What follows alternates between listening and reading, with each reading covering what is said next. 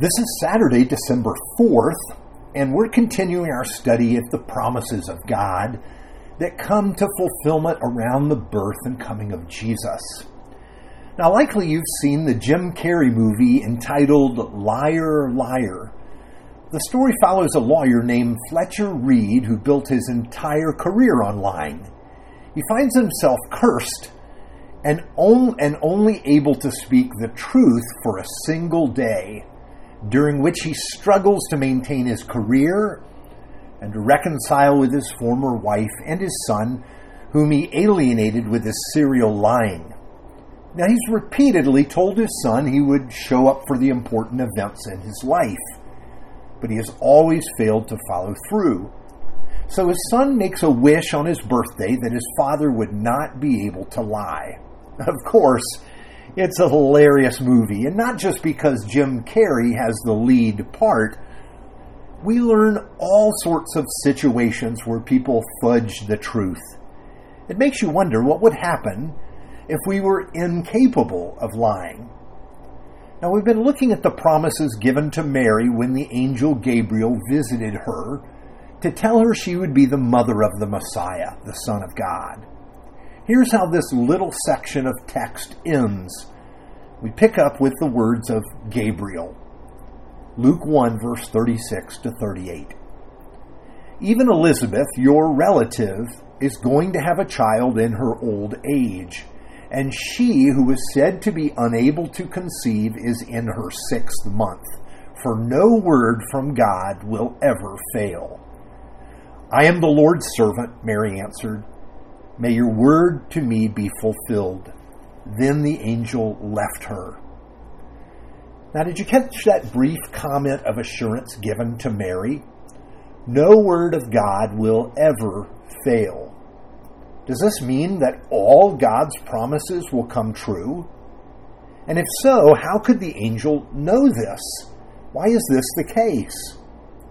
Now, the simple answer to the first question is yes all God's promises must be fulfilled.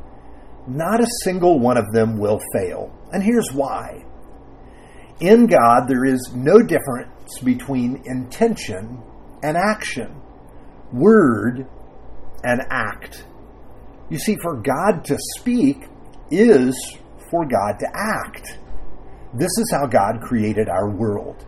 He spoke all that is into existence with His Word. This is why God cannot lie. What he speaks is done, it is accomplished. This is because of who God is. It's more than the result of God's power, it is his nature. For us, our desires and our actions are often two different things. We can speak one thing and do another. We can speak something that is not true. We can lie but God cannot. And this is what Mary is told. The angel Gabriel knows this because this is the way God's world, governed by him, works because of who God is. Now imagine that. In the movie Liar Liar, we learn what would happen to a man who could not lie. Now consider what we learn by knowing that God cannot lie we begin to take stock of everything God has said. We come to trust what God has promised. We know that God's words cannot fail.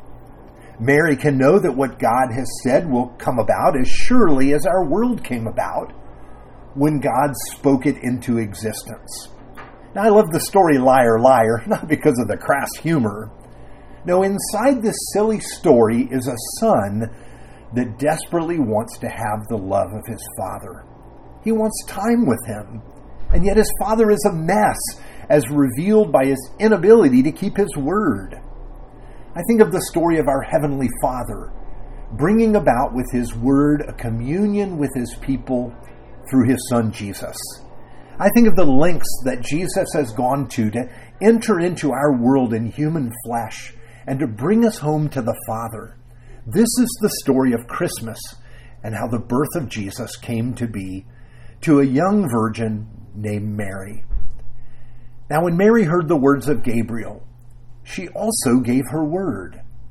But her word was about the word of the angel that was about the word of the Lord. She said, May your word to me be fulfilled. Now, we have learned along the way that as the Lord made our world with his word, we also make our world with our words. Our lives are built upon the promises we make, the words we speak, and then the promises we keep. Yes, God made us in His image that we might use our words as He uses His to create life. And so the Lord sent His angel to Mary because He wanted Mary's word. Here was the Lord's invitation to Mary to be part of His plan to redeem the world through Jesus. This is how Mary became a part of God's promise. So, why do we trust the Word of God today? It's because He promised, and God cannot lie. It's impossible for God to do that. And as with Mary, God invites us to give our word as well. Let it be to me, Lord, as you have said. I want to be a part of your plan, and I offer my life to you as Mary offered her own to serve Jesus. Let's pray. Lord God, you cannot lie, and each day you invite us to join in what you are doing in the world. You invite us to live in your promises, to live by your truth. Enable us by your Holy Spirit to be a people of truth, that we might reflect your glory in everything. For we pray in your name. Amen.